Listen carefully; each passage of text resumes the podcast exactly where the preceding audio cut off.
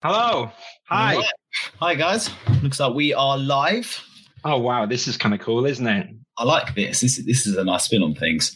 So, for everyone who uh, is just joining us, thank you for joining us today. Um, my name is Jack Moran. I'm joined by Stephen Drew.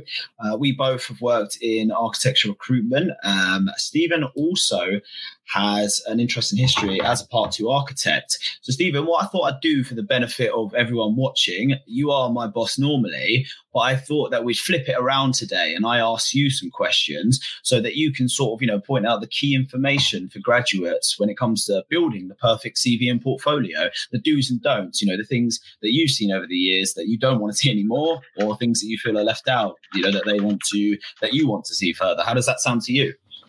Sounds good to me. I was just double checking where everyone can hear us because I've got a little little unmute button, but so sure. All right, we can go for it. So I'm Stephen Drew. I used to be a part two architectural assistant. I trained up in the industry and then I worked uh, at an AJ100 practice called EPR Architects. Around the time that I was a part one, it was the 2009 recession, and I had to find a job during that time when there was absolutely uh, there, there, there wasn't many jobs around, and so it was a quite a tough time. Since then, I worked in industry for a few more years before doing what I do now, which is I focus on getting people jobs and architectural recruitment, matching uh, architectural practices with people in practice. Excellent. And I think the benefit the graduates will have here is that, you know, speaking to yourself, you've kind of done both sides, you know, so you've been the architect, but now you've gone over to the recruiter side, but you've sort of transferred that knowledge of the market and the more technical details. So, you know, you had at one point, you still will have your own portfolio. Um, so what I'd like to do is set it out like an interview style. I'm going to pretend I'm sort of, you know, a graduate as well who's coming out of university. And I want to ask you things about a potential CV that I would do or portfolio and where you think, you know, what your expertise would say to do, even from the smallest things, you know, so font size, yeah, sure. um, up to the level of information I need to put it in. So, okay, great. So let's get dissecting the perfect CV and portfolio. Ooh, so, per- perfect CV. So, wow, Drew, let's let's start it off nice and simple. Okay? okay, color. What color should I be using on my CV? Wow, that is that is a very difficult one to start with, Jack. I would say whatever color the person uh, feels is appropriate, as long as it can be legible. You don't want to have, for instance, a gray background over things if you can't read the text. And I kind of believe that the CV should speak for itself, and the main focus is the content, um, who you are, what you're about, and really you want to make an impact. You want the person uh, who is reviewing the CV to quickly get a good impression of what you're about and want and make they want to they want to invite you for an interview. So you don't want a color which will detract from that. I think really though, the emphasis is about oh hello well hello. Oh you, you joined us. Fantastic. Good to see you. I was just jack asked me what color a cv should be and put me on the spot and i kind of said that basically i think it should be uh, the color's not as important. It's actually the content, really. And the CV is all about making an impression straight away, which resonate, which will resonate with the employer, and ideally bring, you know, get you an interview. But what do you think? Well, um, a CV. I'm I actually not disagree with you, but I've got a slightly different take on it because I think a color can actually not necessarily there's no right color to use but it can actually deter away from the content that's in the cv i think mm. um, if you've got like big bold colors um, and it's like all over the place like large blue background dark blue or even red for example i think red's very difficult to read off um, yeah.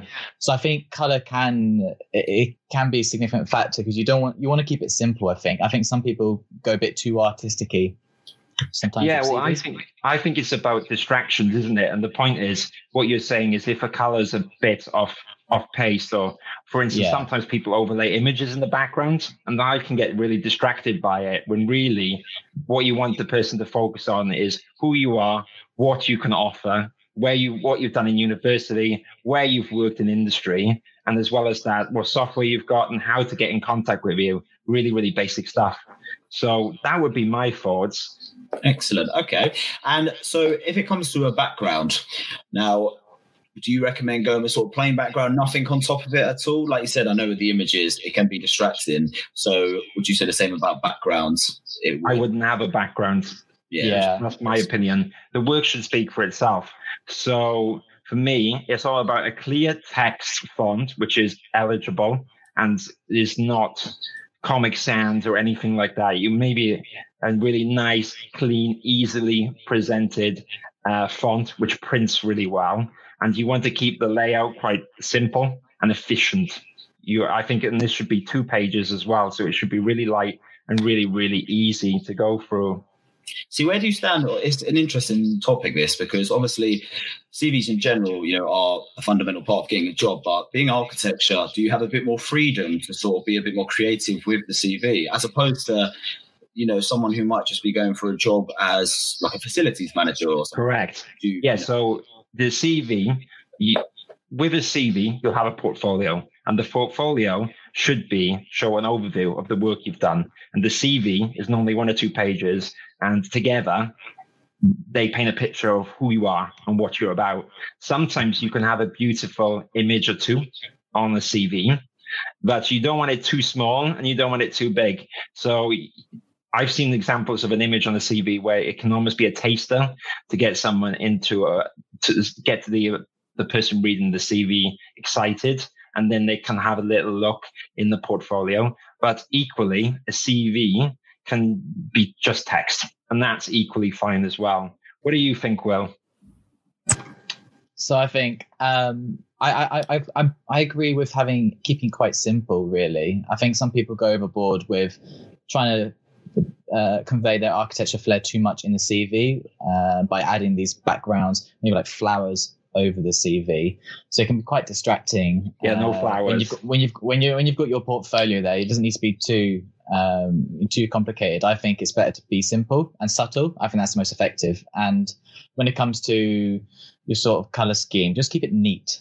Really, it's just got to be neat and tidy. Um, that's that's really what I would say. yeah, yeah, I agree. The, the content and who you are about should come through, right? The person shouldn't be distracted by anything else. And I think that this theme that we're talking about is mm. core and that transcends text, font, everything. It really, it really should go through for, eh, it should go through everything. So I believe so we let's talk about do's and don'ts for a little bit, Jack, just to jump in. So don'ts is have you don't want anything that distracts from the from the mission as the CV. And, and what mission, is the mission? What's the mission? I, I think the mission is to make a positive impression and gain an interview. Right? You want to can you want someone to you want the you need to solve the employer's problem right so if i'm running a practice and i have a team and on that team i'm working on a residential project and i need someone else they need to look at that cv and the point that comes across from reading that cv is that you can help fix that problem right? So if you, for instance, showcase that you've on there that you understand Revit and you've got a two one uh, uh, um, at a really good university, and uh, then brilliant. You want to showcase that, and if you've worked in industry as well, you want that to kind of pop. You want that to put that at the top. So in five seconds, you can almost scan down the CV and subliminally, the employer will think, right, this person there's something there. Let me go to the next level. And then they'll start reading the CV in more detail. And then the idea is that at that point that they're interested, they can see the contact details and get in touch. So for me, that's what a C, that's what the CV should do. And a few do's is making that information easily available and pop quickly. So don'ts for me are distractions. So as Will said, we don't want no flowery backgrounds. You don't want a font that's too small or and, and also a CV that's too long. You're not getting the point across. You're kind of getting lost and you're meandering. And and therefore you're not you you're doing yourself a disservice. So that's my thoughts. But what do you think, Will? Yeah, so I completely agree. I think it's best to always see your CV as a piece of advertisement of yourself. So with like mm. your ads nowadays, obviously they're a bit quirky, so don't you know this is a loose connection to it, but they're quite simple and very short in terms of words. You know, and um, when it comes to CV, you don't want to overload it by paragraphs and paragraphs of writing. You want to keep it short and sweet and concise.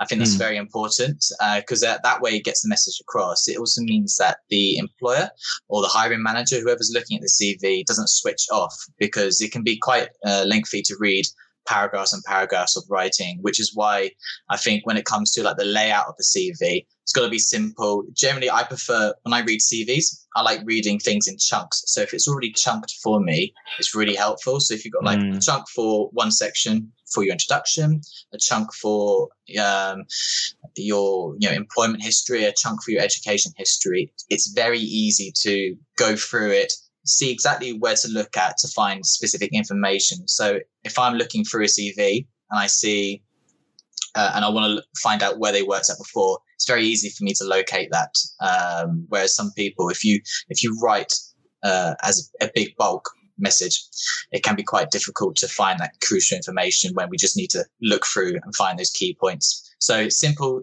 effective, and subtle is generally the things I look I would like to see in the CVs. Yeah, I I think that that covers a lot of presentation. You know. Yes. Well, what's your thoughts, Jack, on the next? What, what what kind of bits you want to talk about next? Maybe.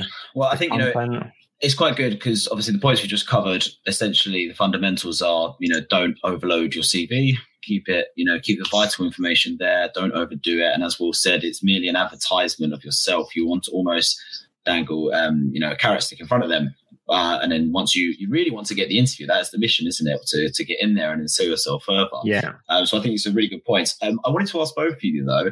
Uh, you know, over the years you've worked in the industry, what is the most common don't that you see happen in CVs? Now, this can be, you know, from graduates up to, question. to lead. Where where are the most common mistakes in people's CVs and portfolios that you, you find?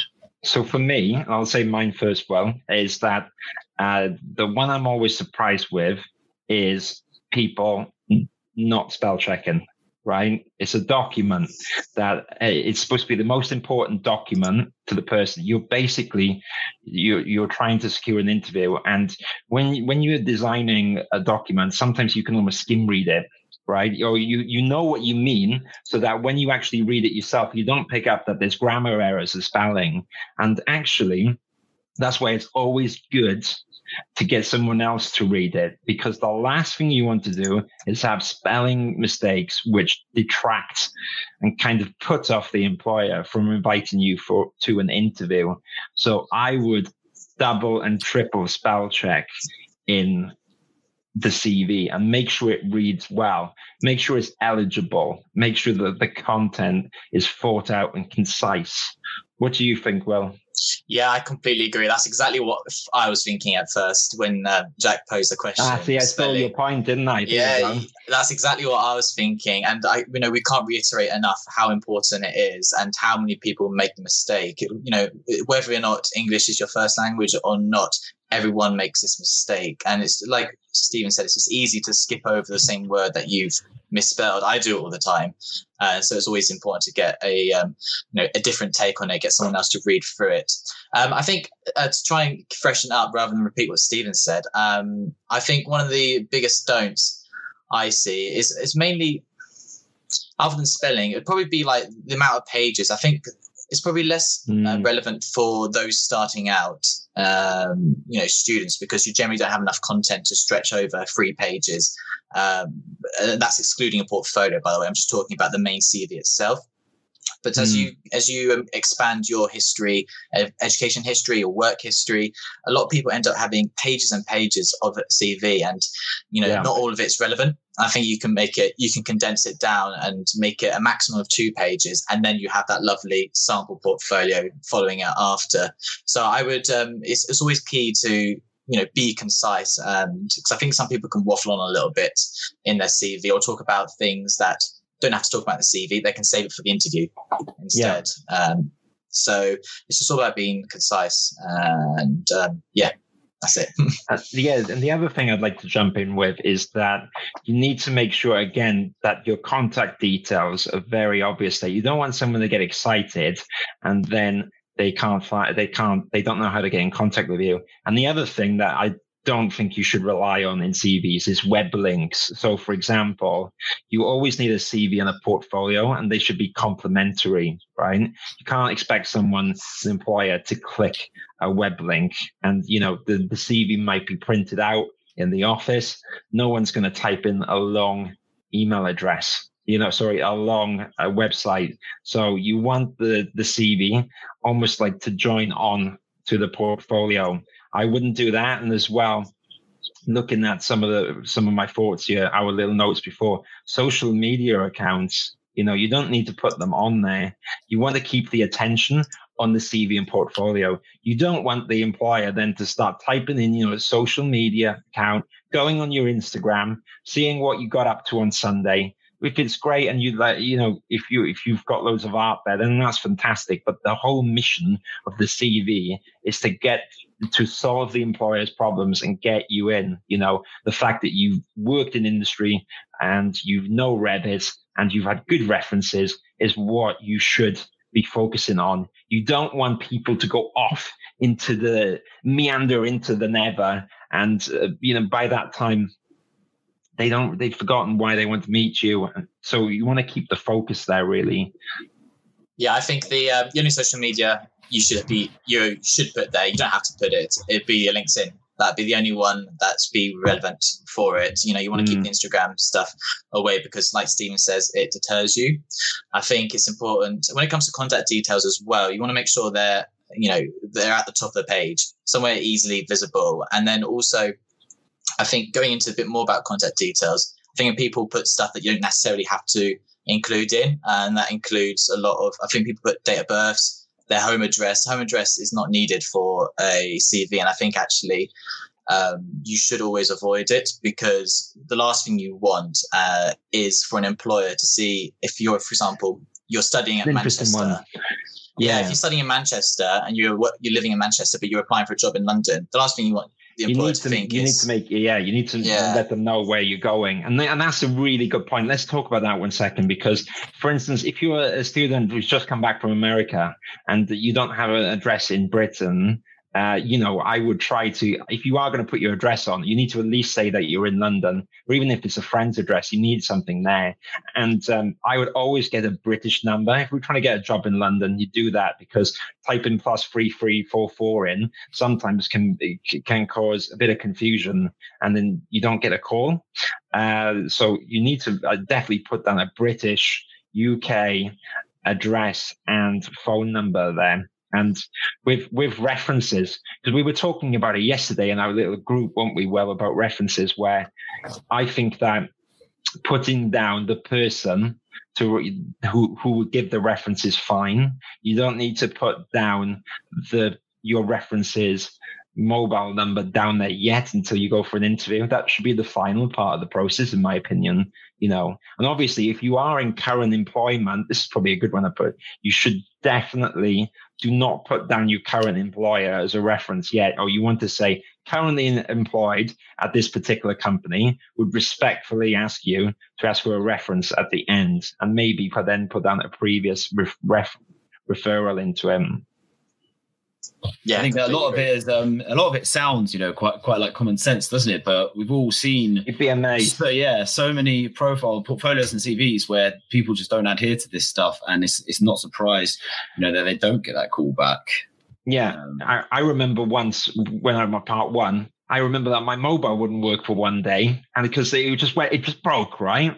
And the employer rang during that, and so oh, I no. got the call and I rang back, and immediately I was on the back foot you know, from oh, the get go. Yeah. So then I felt really awkward. And it's because basically I didn't fully plan it out. Or what I should have done is uh, dealt with the problem straight away. But basically, they couldn't ring me. And that was the difference because it, it's real life right now. And it's all, it's, it's a tough time. And so there's probably 10 people who's also applying for that role. So if they can't get a hold of you or you don't make that impact straight away, the sad reality is there's probably several CVs as well. So you've really got to nail it down. It's almost like um, it's it's the quick thing of, of for instance, you you want to on the CV, you want to get the point across, and then at the end of it, they got to know how to get a hold of you straight away.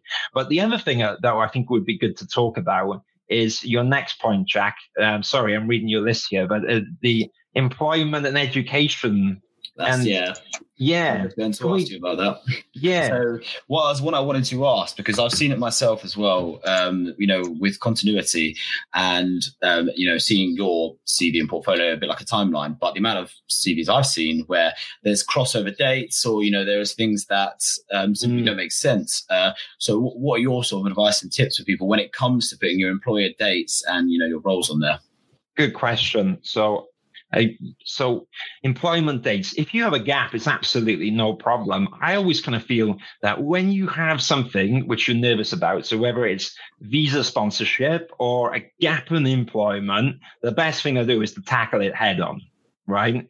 I, w- I would say exactly why because there's absolutely no shame. The, diff, the, the the the the bizarre bit comes is if you almost do not explain the the gap. So one of my close friends in his CV, he went traveling for a year, and he said globally uh, went on my motorcycle, travel abroad, in uh, traveling around, enriching an experience. He embraced it. The employer liked it. They talked about that, and then that gap was fine. If, for instance, right now your job has been impacted because of COVID, let's talk about it because the reality is several companies right now have had to make tough decisions and furlough people or make redundancies. There is absolutely no shame in embracing it. And I think that addressing gaps in the CV is the right thing. The other thing, yeah, the moment that I've seen some some examples though when you dig deeper into a CV and actually the dates don't really tally up with the LinkedIn and it's a bit confusing. And then I actually then in my head I start visualizing if this person is altering the fabrics of what is real, then what else will be there? You know, Yeah. and, and then so there's this feeling then of a lack of trust. So any gaps in the employment, explain them. And you know, if you've had to, for instance, if you've if you've had a child and you've been working at home and you want to get back into industry, say that, embrace that, because that's real life. Real life happens. You know, we we we we know this. We've been we're on furlough. It makes complete sense. We, obviously, we want to come back when when it, when it's when it's when everything's right. But right now, that's the reality of the situation. I'm not embarrassed to say it because the thing is that Mm. real life these things happen. So going back to your points always embrace real life explain these things. And if you hit it head on at the start and say why it becomes a non-issue. So then when you go into the interview you're not worried. You don't feel like you're hiding something or you're embarrassed. What do you think Yeah. will Yeah, I completely agree. I've seen so many CVs that um, uh, maybe you've got you've been to like you know multiple jobs, and then this, but the dates for these jobs are 2020, uh, 2019 to 2020. And the other one's 2017, 2019. Yeah, it's that's just a like really vague. vague. It's very vague, and you immediately. The, my natural reaction is to think, okay, what are they hiding? Whereas if you had said maybe I went traveling during this uh, during these periods, I only spent um, like a year and a month at this place. Um, unfortunately, this place had to close down because they had, um, you know, had to make people redundant, ran out of money because of whatever going on. So it's important just to head, tackle it head on because then you have nothing to hide, and it's you know, you know, um, it, everyone's human. So I, I that's what I that's what I would say. Uh, But I think you've really hit the nail on the head there, Steve, with those points. Really, um, If I could, thing- um, oh yeah, sorry, Will, go ahead. I was gonna say the only thing I'd add as well is maybe the particular order that you set it up.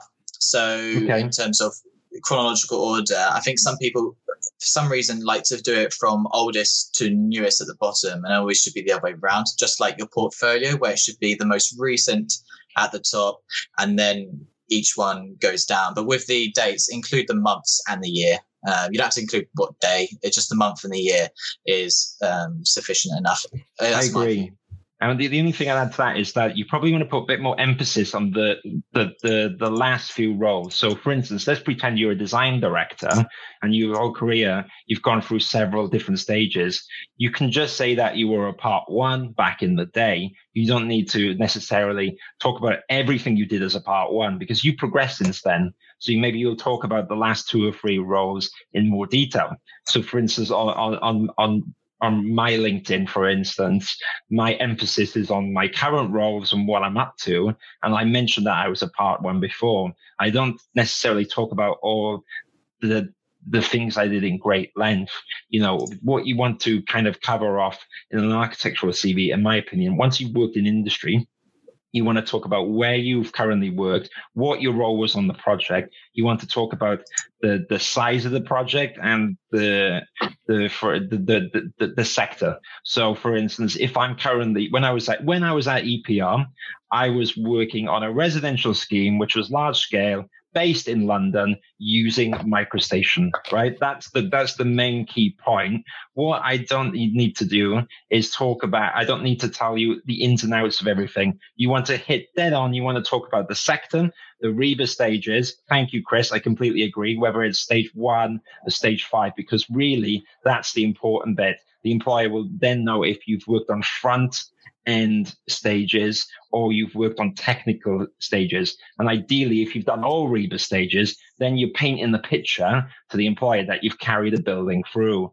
For instance, if you've worked on stages one to three, then it's really important you put that in because actually, if a project's at stage four, you're probably not the right fit and you're going to be overwhelmed. So it's you need to kind of state exactly what you've done in industry. If you're and if you haven't worked in industry yet, and so as a student, you want to talk about what software you've done and you want to you want you want to give it in you want you don't almost don't in the cv need to talk about the the academic uh, thesis behind it. It's more about i went to this university i got this grade and this the scores and actually then if you haven't worked in an architectural practice yet talk a little bit about what you've done in in in, in in, in terms of work. So on my CV, it was that I worked in Waitrose, but I didn't talk about everything I did at Waitrose. I didn't talk about me getting the chickens out of the oven. But what I did say is that I worked and I and I liaised with people, and actually I was involved with sales. I was involved with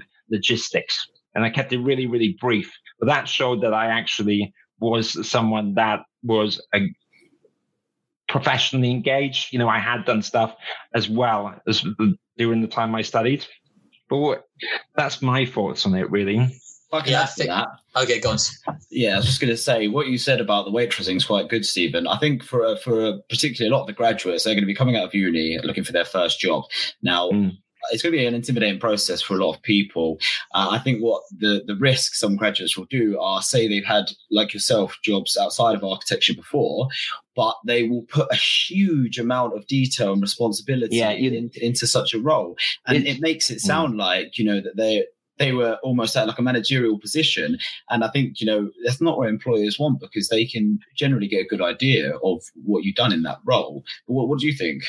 I think you keep it, I think it's more about what you want to do from putting that on the CV is to show that you're someone that's hardworking, right? And you've been employed. So that's the bit you want to take away. So I think on, on my Waitrose, it would be work full time eh, here and there, did this, this, that while studying and talk about it and say, I did this while I was working, while I was, while I was studying so that I could get through my degree in architecture. Because I tell you what, then if you came to me, I'd be talking about that, and then I'd be talking about your interest in architecture. And the fact is, you supported yourself going through it. So I think it's very commendable to put that stuff in. But obviously, the bit that you always want to focus on, the main thing in the CV, is if you have worked in industry, that is the focus, right? And then any other transferable work skills, then you talk about it.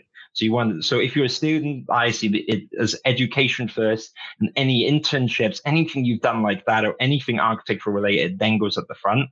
If you and if you haven't and if then you talk about other work experience. If you are an architect, uh, for instance, and you have several years experience, of course, we're going to put the education there. We need to instantly know when you got your ARB so people can visualize how long you've been practicing. But you want to talk about your most recent work first and examples. You want to be literal. You want to be like who, what, where, when, why. So you want to be like, I was a project architect on a 20 million pound residential scheme, stages one, two, three. And uh, I did this other project as well. So you go boom, boom, boom, boom, boom. And then you talk a little bit about what you did as part two and you trail off from part one. Excellent. Okay. And that feeds quite nicely into the next topic I wanted to bring up. Um, this bit more specific is talking about the software, you know, uh, particular proficiency.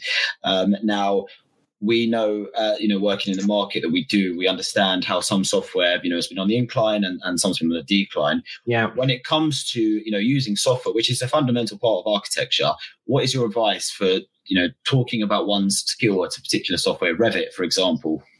It's a good question because I've got the, the truth is I've got two thoughts in my mind. So my tutor always used to say to me, right? So Revit, for instance, is a piece of software. It's a design tool, right? It, it doesn't. You can you can have Revit, but the reality is you need an architect to, to drive Revit. You need, you know, an architect needs to design and needs to know how to design a building. It, the, the Revit can't do that for you. And the other part of it is from working in recruitment, though. Again, it goes back to the to the point of an employer has a problem or an employer will have a current setup. Okay, so the fact that is the truth is, if you know Revit right now, you do have an advantage because you will be joining an architecture practice. And if they use Revit, which is the way it's all going because of BIM, then you, if you have that skill set, you are putting yourself at a massive advantage compared to someone who doesn't. You know, that's not to say it's not a measurement of your design skill. So software is an interesting one where actually I think software can be the big difference in you getting a job or not. So for instance, me and Will work with some architecture practices. And if you do not have Revit, the reality is we can't get you an interview. And there's been times, isn't it, Will, where we got really close or for instance, there was one architecture practice and they interviewed a friend of mine actually, and they really liked him. And it was just the fact he didn't know Revit was the the difference between him getting the job or not. So I do think showcasing all the software you know is really important. And so I can just see a question that's come in. It's really subjective and uh, uh how you how you put that on a piece of paper. Because as remember, Will, remember one of my um one of the candidates I was speaking to was like, yes, I'm a Revit whiz. I'm the best. Yes. That's 10 out of 10, 10 out of 10. And then uh, she did a Revit test and didn't get such a high score. Whereas, for instance, I know a few people, there was a BIM coordinator who basically says that he can use it and he's used it for a length of time. And he was the one that was a BIM maestro. So I think to say, on CVs, you're seven out of 10 on Revit, for instance, is that is highly subjective. So the way I go about with software is to be literal. So I would say, if, if you're a student, I would say, I have used Revit for one or two years on a project, uh, on my academic project. If you've used it then in industry, I would say that during my employment at EPR, I use Revit for two years because what you're doing is you're being you're quantifying it in a length of time, and which isn't subjective because it's a fact then that you worked on that project right for that period of time and you were using Revit, and that is something that is actually quant you can you can is tangible because that's the period of time you used it. And I think that's the way I would go. I personally, you see some CVs and there'll be a bar out of 10. And, you know, I think I did when I was a student because I put my CV on the, on, on the architecture social. You can have a little look at it there. And at the time, I think I said excellent intermediate. And I look back and that's subjective.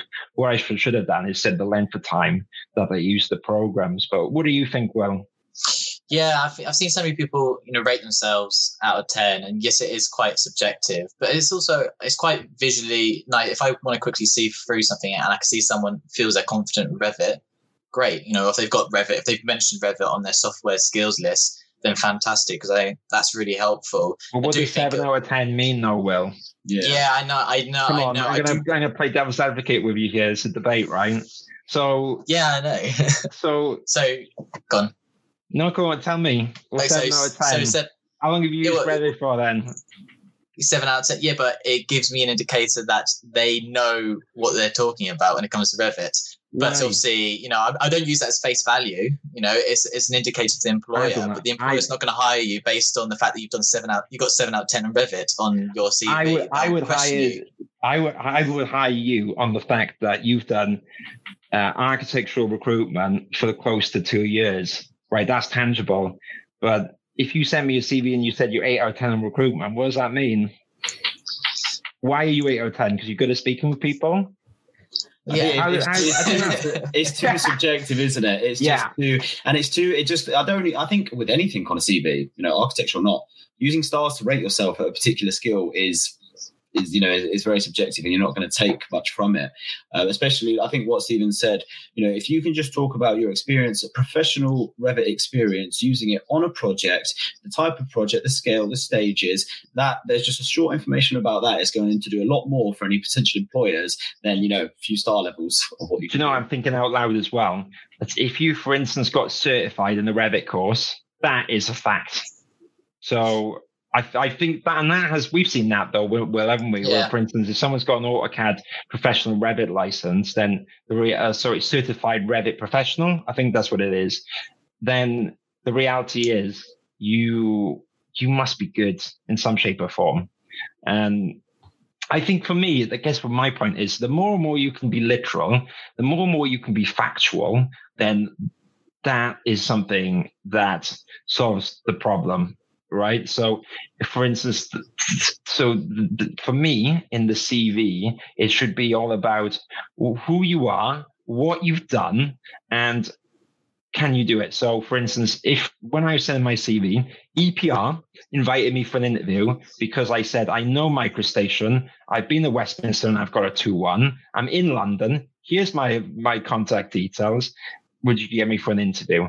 And it was that combination that got me in. And during the interview, they talked about MicroStation and picked it up, you know, and it was the CV getting those points across. And then when I got to the interview, then you go, the portfolio is the bit you talk about for the next step. So the CV will, oh, it's, it's the gateways to get you in the interview.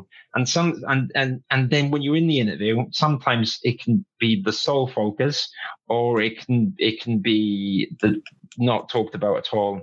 So for instance, on a client side role in architecture and a developer, they will just go through the CV. It's not a case of looking at the portfolio. But when you're a student, the CV and the portfolio is what really um, gets you gets you going. And just on that as well, because we just had a question come in from Sahir, which I think will be a nice question for you two to answer actually. And it refers to you know what's the most commonly used software um, that we've experienced? And i imagine the answer is going to be relatively the same. But stephen you know you first what, what do you think? What's shown most for you over the years? Revit is where it's at now bim. And, and that's that's purely because of the way projects are built anymore. So at the time i used to use microstation now it's all going towards bim so large practices predominantly use Revit now, and it's you've still got some practices which use AutoCAD and MicroStation.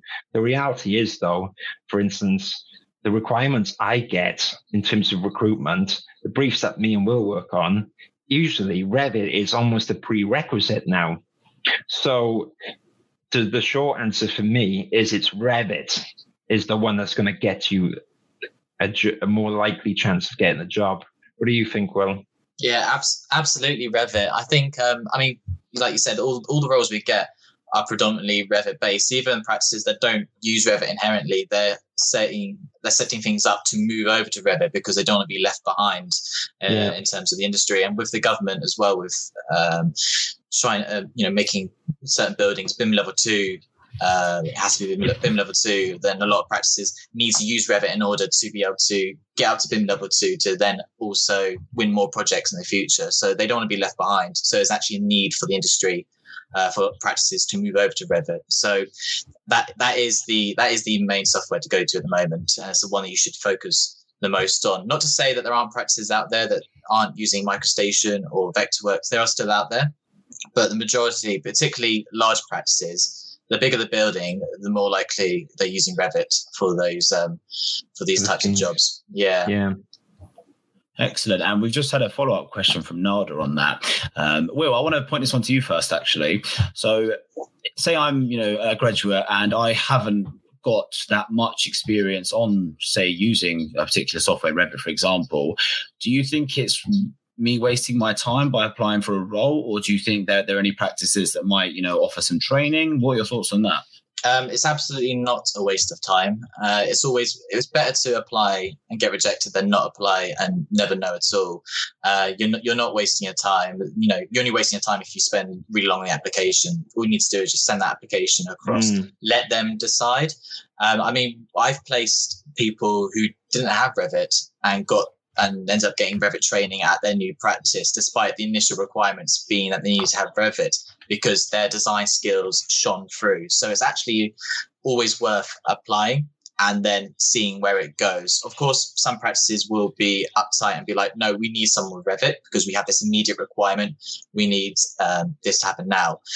Um, and they don't have time for training. But I think particularly as well with students, uh, correct me if I'm wrong, Stephen, but I imagine yeah. when it comes to part ones or part twos, the requirement for Revit is probably a little bit less important compared to further up the chain because they're willing to invest in students in the first place to train them up, and so naturally yeah. that comes with the software. I'd imagine. Is that right? I think I think it's a pre it's a pre it's it's not a prerequisite. The thing is though, if you've used um, it's it's more about your ability to learn almost. So for instance, if I was a student, you don't need to be the BIM expert, but what you need to do is you need to go to the interview and be like, I started my own initiative to do a little bit, and you can see here that I've I've done two or three weeks of it, and already I'm learning. And I think it's the eagerness to learn. So it's not so much as black and white. If you don't have it, you don't get through the door. But what you should do is you want to show lateral skills. You want to show the employer that you've used certain software and that you can learn this one. You want to show an eagerness and appetite to learn.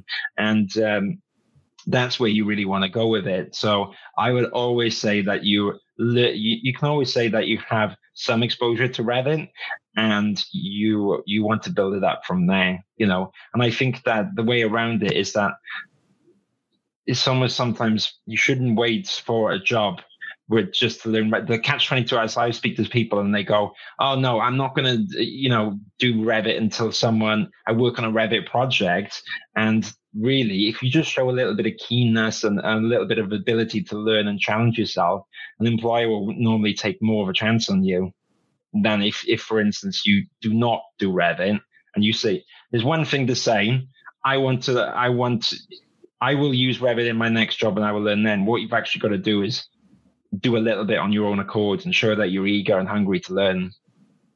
I think that's the big thing, isn't it? Like going that extra mile to sort of stand out and there must be a lot of online resources for people who wish to better themselves at you know such software. Uh, but like yeah. we said, I think the big thing is you know graduate level is is is not going to be such a fundamental thing that you have to have X amount of experience uh, because you know. But like you said, the lateral skills are what makes a difference, aren't they? If you're showing that eagerness and that passion, and you're you know you're showing that you're serious about the role, then surely they're going to give you that platform to sort of you know train you up on a particular software. Um, so let's go going back to the sort of CV and portfolio. So we now got a good CV. It's looking nice and tidy. Now this is an interesting question um, that I want to put to both of you, and it comes to the about me and you know the hobby section that you you often see on people's CVs. And I can only say for myself because I've worked on both architecture roles and a lot of support roles, like office manager, HR roles, practice managers. And the About Me section is always quite an interesting read. But what are your thoughts on it? Because for me, it's what actually shows you probably the most, you know, sort of character about, about that person. But what are your thoughts? Yeah, I mean, I think it's important and it, the thing is, is that it, what it does is it paints a picture of who you are as a person. And it's, I think it's very different to say that you're involved in a charity or you, you, you know, that you're part of an athlete's team than posting your Instagram you know, it's commendable. It shows that anything, for instance, that you do uh, and as be, that you enjoy be, as a human, giving back, anything like that is really key. So, for instance, karate club, you could put that in, and it's a talking point. And I think um, for me, it's really important. So, for instance, if I, because I, you know, I grew up in Wales, for instance, if someone was really happy and really passionate about rugby, and I was too, then that is a conversation piece. And then you can almost show who you are as a person and you get a little bit of an insight. And that's very different though to a social platform, a social profile. I think it's nice. So anything involved in charity, anything giving back, I think is really, really key. What we don't need to know about though is the fact that in the hobbies that you might put down food or video games. Yeah, well, I, I love video games, but you know, we need a bit more than that. Give me, give me, tell me a little bit about what your passion is in terms of maybe you like collecting vintage cars or who knows, right? Or that you you do wine tasting on the weekend. If you're involved with a charity, that's great. But we need something a little bit, something which is a conversation point, which is mundane. So we don't need to know that you like Lord of the Rings. What we do need to know is that we what that you are involved and you give back to charity or you've mentored anyone or you if you if you've done anything volunteering, then that's interesting. You know, if you're part of a student society, brilliant, put that in. If you, for instance, enjoy going down the pub with your mates, let's probably leave that bit out. You know, we can that doesn't that doesn't need to be on there. You know, we you, yeah, just keep keep it keep it light, professional, and showcase the stuff that you've done, which shows what you are like as a person. Yeah, well, excellent. Yeah, I think some, something that um, you want you want to sort of keep it professional, a hobby, something that you wouldn't be surprised that they'd ask you in the interview to find out a bit more. For example, they're not going to talk about, oh, tell me a bit more about the nights down on a Saturday night with your friends. Tell me a bit more about that. They're going to be talking about your other hobbies like your vintage collection, like, oh, what, what kind of stuff have you been collecting? Or if you've got like shared interests, like karate club, you're like, yeah, yeah, I joined the karate club as well. It actually it helps because you kind of bond in the interview because of it, and that increases that instantly increases your chances of uh, coming out of that interview with um, you know positive vibes. So keep it professional, keep it short, keep it sweet though, because you don't want to take. It's the option. It's the place to put your personality on your CV, but at the same time, you don't want to take away from your um, your relevant work experience or your relevant education history as well. So you don't want to make it like the main focus. It just needs to be short and sweet um, either at the top of the CV where you, your about you section, or you may be at the bottom just to say, you know, I enjoy I like cycling. at the bottom. I think yeah. it's like the tail end. You know, it's basically in the CV. You almost want to go the running order of your name, who you are, what your mission is, what education you've got, in employment straight away, and then you want to talk about software so that they know what software you've done, those skills, and then you want to talk about, in my opinion, stuff, uh, references, accomplishments, stuff like that, and then interest. Interest would be like the tail end. So imagine it as if it's like a little sweet note at the end, you know, that you the, the fact that you do volunteering is that little nice ah, oh, and then they go right. Let's invite Will into an interview. Excellent. Absolutely. Okay. So we've got a couple of questions coming as well. Then I want to um, put forward. One of these questions we did kind of discuss yesterday is the idea of you know cover letters. Um, is it is it a good idea to attach one? I think taken from yesterday sort of thing, we all agree with. It doesn't hurt to have a cover letter because it, again, it is going you know a bit above and beyond, is showing that extra effort. But what, Stephen, do you think it's a fundamental difference seeing the cover letters or not? I I'm contra- I can't I go back and forth is the truth. I don't know how I feel about them. Sometimes I do think if you have a polished CV and a beautiful cover and letter which is elegant and a portfolio, you're almost painting this picture of the you, it's like this well-rounded, almost nice work of art. And as an architect or a designer, if you can design a beautiful CV and portfolio and a cover and letter, then to me that that shows your design flair and your kudos and you want to care about it. So I think if you view it like that, it's really important. Do I think it's the difference between you getting the job or not? Probably not. Uh, so I think it's nice to do. But the emphasis, the CV, the CV is the core org. It's, it's, it's the string. So the, the CV is the backbone for everything. The CV gets the portfolio, and the covering letter is not as valuable as the CV. So if it's not there, it's not the end of the world.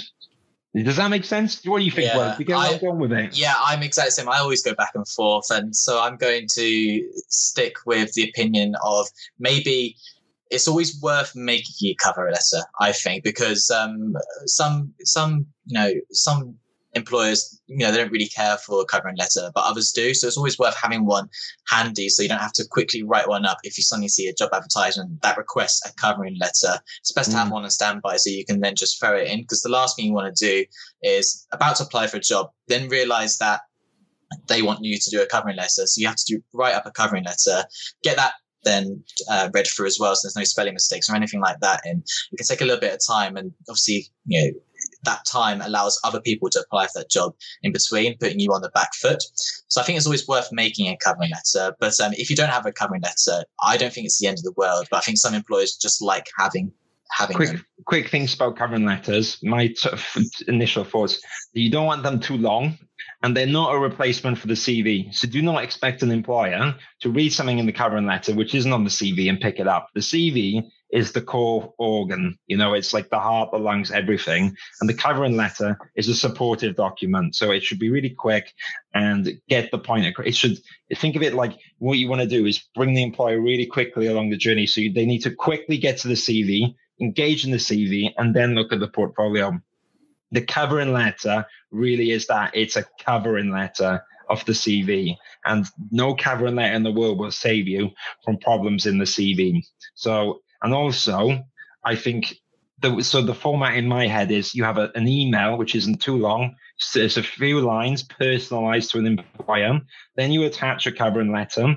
Then you attach a CV. Then you attach a, the the portfolio. They all need to be under 10 megabytes in case they're they're um they're, uh, the, the, the, there's a there's a file uh, limit on, for instance, the email of the employer. You want to make sure that you get the point across.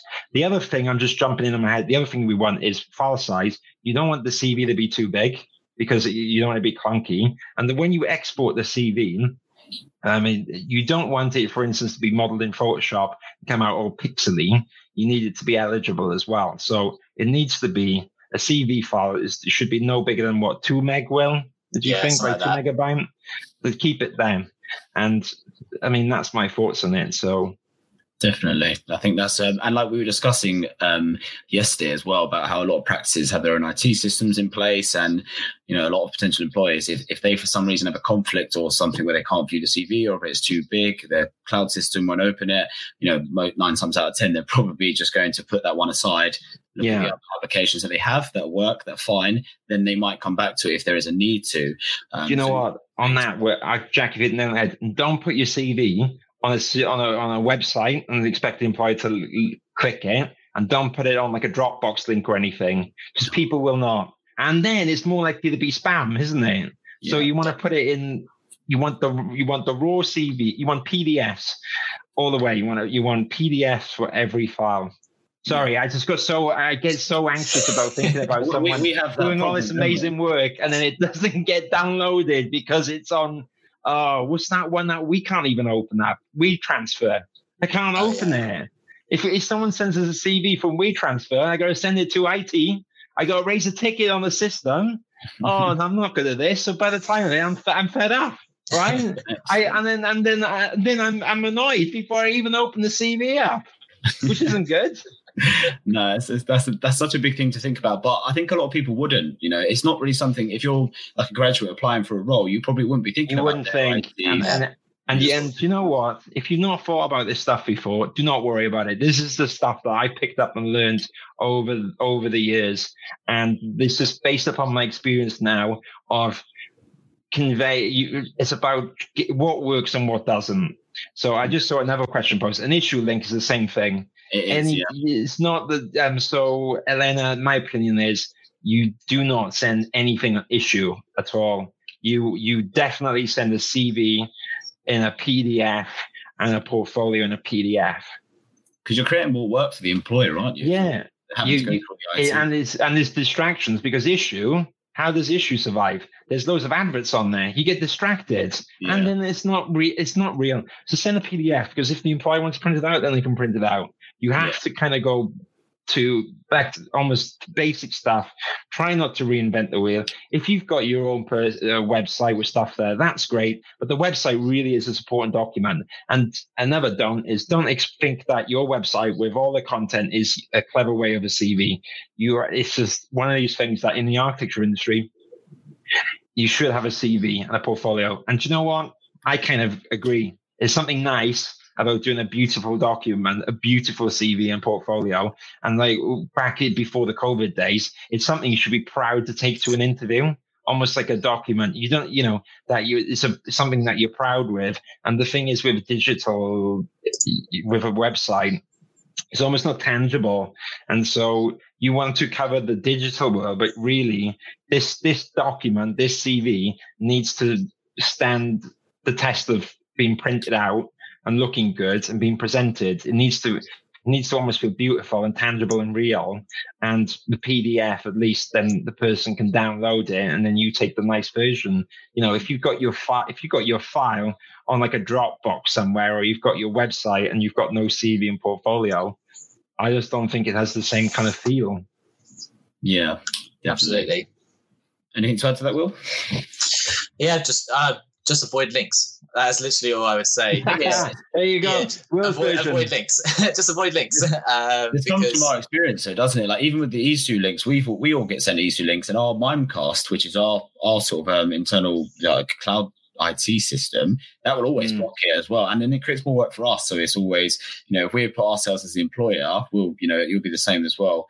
It's just going to really put them off, isn't it? Just giving Yeah. them more work.